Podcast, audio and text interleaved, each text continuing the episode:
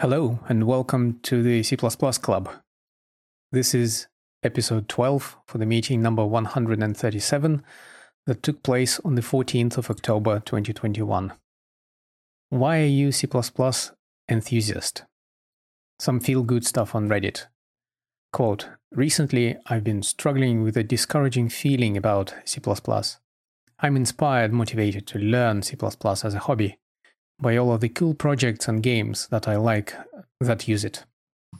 But there's this discouraging thought in my mind would I enjoy the language if it wasn't popular or used in inspiring projects? These thoughts have been making my enjoyment of the language feel fake. Every time I think of the language now, I get negative emotions, whereas before I was really enjoying myself. End quote. We're all people and we ha- all have emotions. And job satisfaction is a very important issue that affects our lives. So the feeling the OP has when they use C is not something to be dismissed. This Redditor writes, quote, I find it very difficult to get passionate, motivated to write things that won't work in 10 to 15 years. With C++, the lifespan is there. Almost anything you write with C++ can be tweaked mangled and ifdef'd to work on whatever weird and wonderful platforms of the future. Another editor writes Because C and C code is basically the bedrock of every domain software is developed in. It is used for very demanding software, be it games, web browsers, or embedded programs. It talks directly to the OS and hardware. On top of all that, it provides very powerful abstraction facilities, and people are still finding new ways to leverage them because of this, I believe C++ made me a better programmer and also made it very easy for me to switch to other languages. All in all, I'm enthusiastic about C++ because there's just so many interesting things to do and areas to explore, and I don't feel constrained in any way. Another editor says, I love how I can encode high level concepts into the type system, how I can teach the compiler to check my code for correctness, and of course, how none of that sacrifices runtime performance. When I write C code, I can be somewhat confident that it is bug free. End quote. Wow, I'd like to have that level of confidence at some point. This other Redditor writes I enjoy making things run fast. In that arena, you have basically three options assembler, C or C++. C++ allows me to write the shortest, fastest code with the least effort. Another editor says, gotta go fast. Yet another one seconds that. It's fast as hell. These days it has usable abstractions, maps, vectors, etc., and is still fast as hell. This other Redditor says, I take criticism of C++ with a high degree of skepticism, especially on online communities. Many people have not evolved their opinion since the 90s and early 2000s. During those years, OOP fever was at its peak, C++ compilers were difficult, the standard was stagnant, and multi-threading primitives were primitive to non-existent. But nowadays the standard is far more comprehensive and responsive. Compilers have greatly improved, sanitizers and tooling made development far smoother, and object oriented programming fanaticism has basically died out. Anyway, in my experience, the biggest detractors of modern C++ are usually C programmers who don't want to learn anything new. End quote. The thread has many more good replies, so if you are low on motivation and want to switch to another language, go and have a read. What networking looks like. Vinnie Falco writes is there some documentation or announcement where it was collectively decided that this is how I/O and asynchrony will look like in standard C++?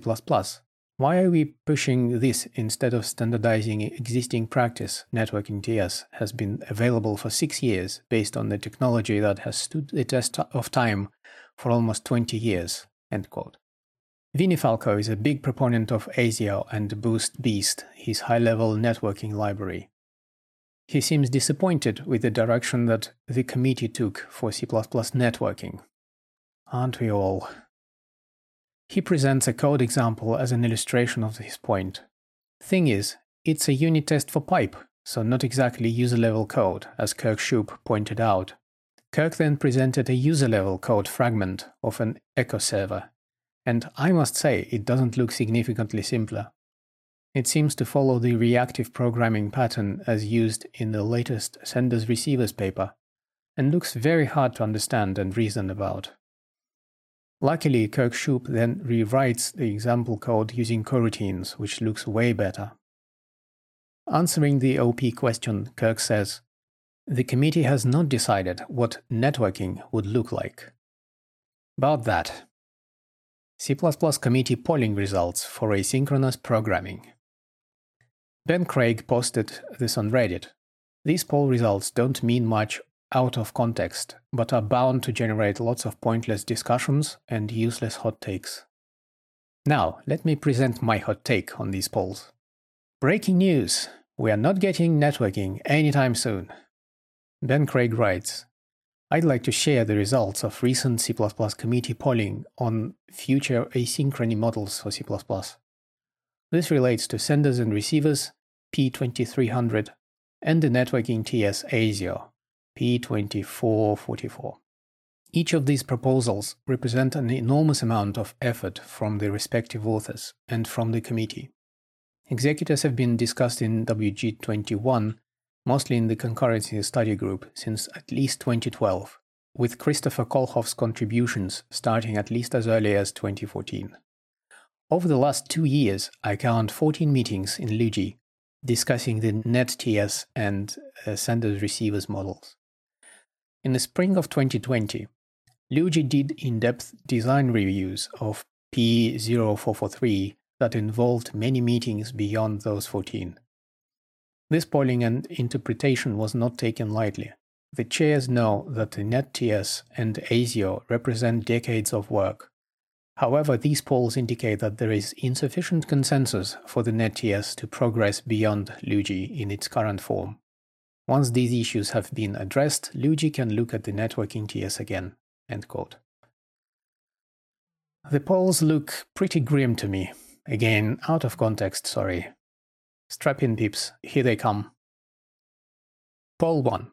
The networking TS ASIO async model, P2344, is a good basis for most asynchronous use cases, including networking, parallelism, and GPUs weak consensus against, LEWG won't be pursuing P2444 as a general async model. Poll 2. The sender's receiver model, P2300, is a good basis for most asynchronous use cases, including networking, parallelism, and GPUs. Consensus in favor, but this does not mean that P2300, as it stands today, will be sent forward to LEWG. More work is needed on it. Nine people voted against it. Poll 3. Stop pursuing the networking TS ASIO design as the C++ standard library's answer for networking. No consensus, 16 against. Votes in favor of stopping ASIO based work were those who wanted networking to be based on senders receivers and those who thought that networking TS needed TLS support. This means networking TS champions will need to do even more work for it to be considered for the C++ standard. I don't know how much more patience Chris Kohlhoff has for this. Poll 4. Networking in the C++ standard library should be based on the senders receivers model P2300. 10 against, weak consensus in favor, but there is no paper for this yet, and still 10 people opposed. My translation of the above polls. Do we want networking TS in C++? No. But do we want senders receivers? Also no. Poll 5. It is acceptable to ship socket-based networking in C++ standard library that does not support secure sockets. No consensus. 19 against. Some think a modern networking standard must include support for secure sockets. Others think it must only provide low-level abstractions and allow security to be built on top, the main argument being that security standards evolve much faster than the C++ standard. There were other telecon polls that I saw posted on GitHub. Again, these are useless when taken out of context and are likely to be superseded by subsequent polls. By the way, my impression was that the wording of all these polls was not ideal, with lots of redundancy and weirdly constructed sentences that were bound to cause confusion. Polls are phrased as statements and not as questions, but maybe it's just me who finds it strange. Poll Knowing what we know today, hmm, talk about redundancy here, we should continue considering shipping the networking TS in C++23 as is. No consensus. But wait! Paul, Knowing what we know today, we should continue considering shipping P2300 senders receivers in C++23. Also no consensus. And that's not all. Paul, We must have a single async model for the C++ standard library. No consensus. The Reddit discussion thread is very active. Some interesting tidbits there. You can use ASIO today, which is what networking TS is based on. It is well tested and proven library that is used all across the industry. libunifex, a real-life implementation of P2300, is used at Facebook, which is the driving force behind the new senders receivers paradigm. Kirk Shoop works there, and Derek Niebler used to work there before moving to NVIDIA. Vinnie Falco is, shall we say, with a gigantic dose of restraint, not a fan of the senders receivers paper. He confirmed in the thread that he voted strongly against P2300 and in favor of networking TS. His comments there were incisive and sarcastic. Then he declared that he will be stepping away from his committee involvement. A beacon of hope enters the chat. People are generally not impressed, to put it mildly, with the current senders receivers based code. By trashing the original networking TS in favor of the half baked P2300, the senders receivers crowd have squandered goodwill of the community. And that's all very, very sad, given C++23 is close to the feature cutoff point. I wouldn't be even surprised if C++26 didn't get standard networking. Probably C++29, or more likely never. I'm really pessimistic at this point. Uh, and now a rant. When I look at these polls from the sidelines, it appears to me that the committee is a dysfunctional mess where tribalism and hidden agendas clash, egos are bruised, and votes are cast in bad faith to the detriment of C++ and the community. I wonder how much longer this is going to continue before someone decides that radical changes are needed in the way it's run. Of course, this is my uninformed opinion, so take it with a huge grain of salt. ClangQL, a very interesting development using SQLite virtual file system on top of ClangD in order to enable using SQL to query various aspects of C++ code bases. It's on GitHub, licensed under LGPL. It's a proof of concept and work in progress, but you can already see what is possible with tool integration, this could provide additional introspection capabilities for IDEs, although LGPL license makes it a bit inconvenient. By the way, I'm told a similar feature was in development in AT&T Bell Labs in the 90s, but sadly went nowhere. The same developer also worked on Dot and GraphViz, which is very much alive. Pure virtual functions in C++. Diraj Jha gives an example of defining a pure virtual function. Normally you would stop at marking a virtual function as pure and thus turning the class into an abstract class, forcing derived classes to override and implement their version of that function. Sometimes, however, you may want to define some basic behavior that derived classes could use as a prelude to the overridden version or as a fallback. Note that you can define a pure virtual function, but only outside the class declaration. And derived function has to call the base version explicitly. Except this one weird case. Reddit expands on the topic and mentions an interesting related trick. To mark a class as abstract, you can declare a pure virtual destructor. For example, all virtual functions in your base class have meaningful default implementations, so you don't necessarily want to make derived classes override them. But at the same time, you want to make sure the base class cannot be instantiated. In this case, you use a pure virtual destructor. You will have to implement it though, as it will be called as part of the derived class destruction automatically. Herb Sutter discussed these topics in his Guru of the Week, number 31, back in 2011. He also mentioned a rare case of pure virtual function call error that can happen sometimes. And I've seen it manifest in a Windows error message that I'm sure didn't make any sense to an ordinary user. To handle such an error, Herb Sutter proposed implementing pure virtual functions that should never be called and putting some diagnostics there. Remember not to call virtual functions from constructors, as they don't behave as virtual functions when called from there. Scott Meyers writes, quote, During base class construction, virtual functions never go down into derived classes. Instead, the object behaves as if it were of the base type. Informally speaking, during base class constructions, virtual functions aren't. There is an article that discusses how a call to a pure virtual function can happen, including an obscure case of indirect reference to a dangling pointer. It can happen when the deleted pointer memory is left as is. The standard says it's undefined, so anything can happen. If it's left unchanged, the copy of the original pointer, that is, of the abstract base class type, is a dead instance of the base abstract class as this is how vtable was left. And when you call any function on it, you get a pure virtual function call error. The author built several test programs to expose this error using various compilers, which are very old now. Hopefully, modern compilers provide better static diagnostics for errors like this. Some lesser known powers of std optional.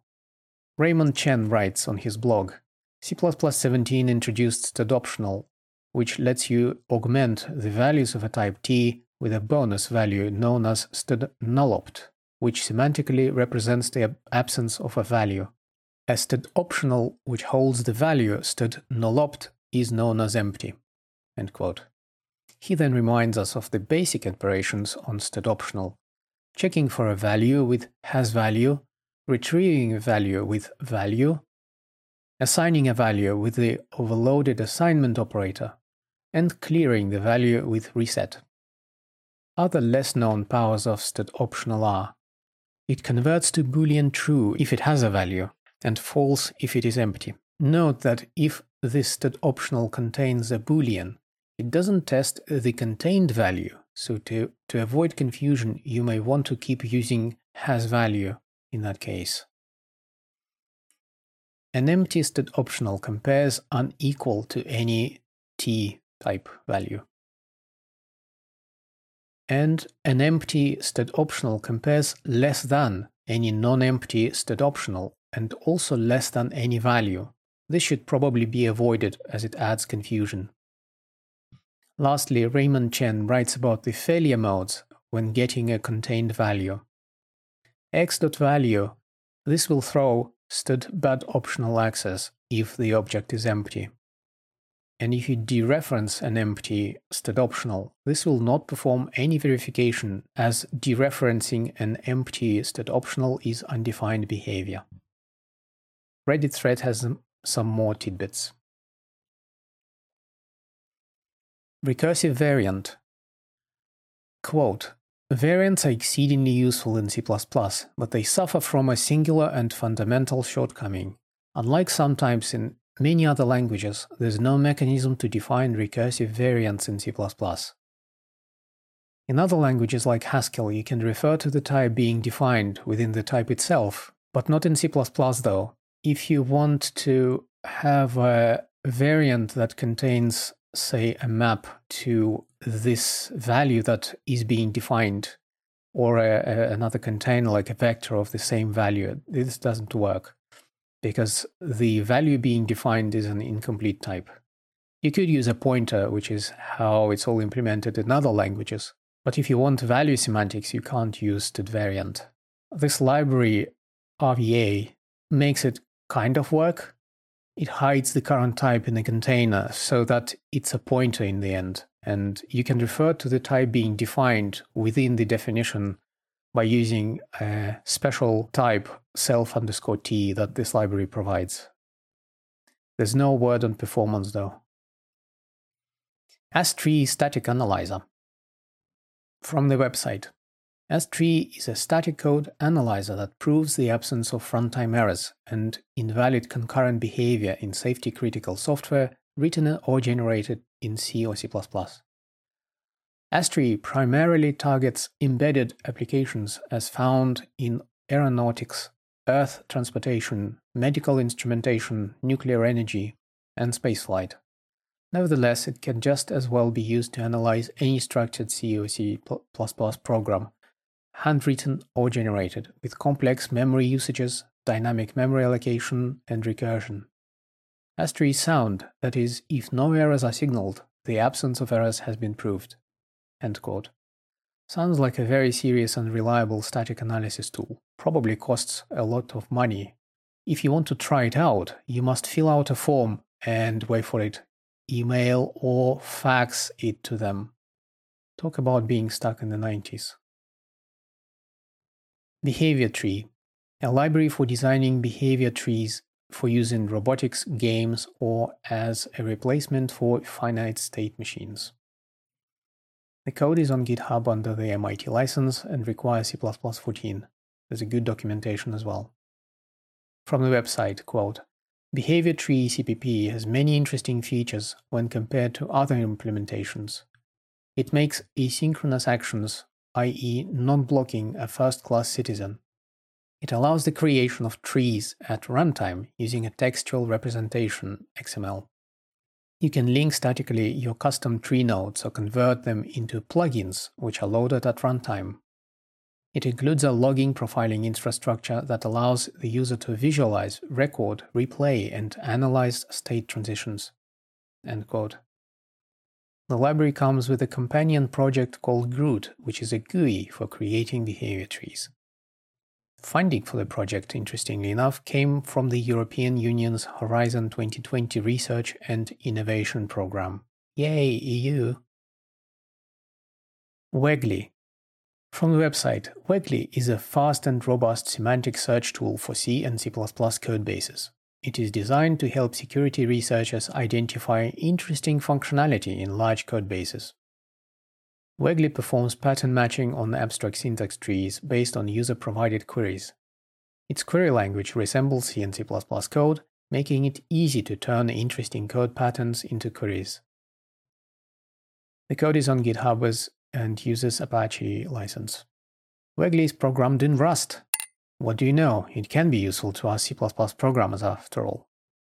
Just kidding, Rust is great the query language designed in such a way that it produces potential false negatives, but also uses very relaxed matching rules, which makes finding interesting code sequences easier. That's it for today, and I will leave you with this Twitter wisdom. You only live once.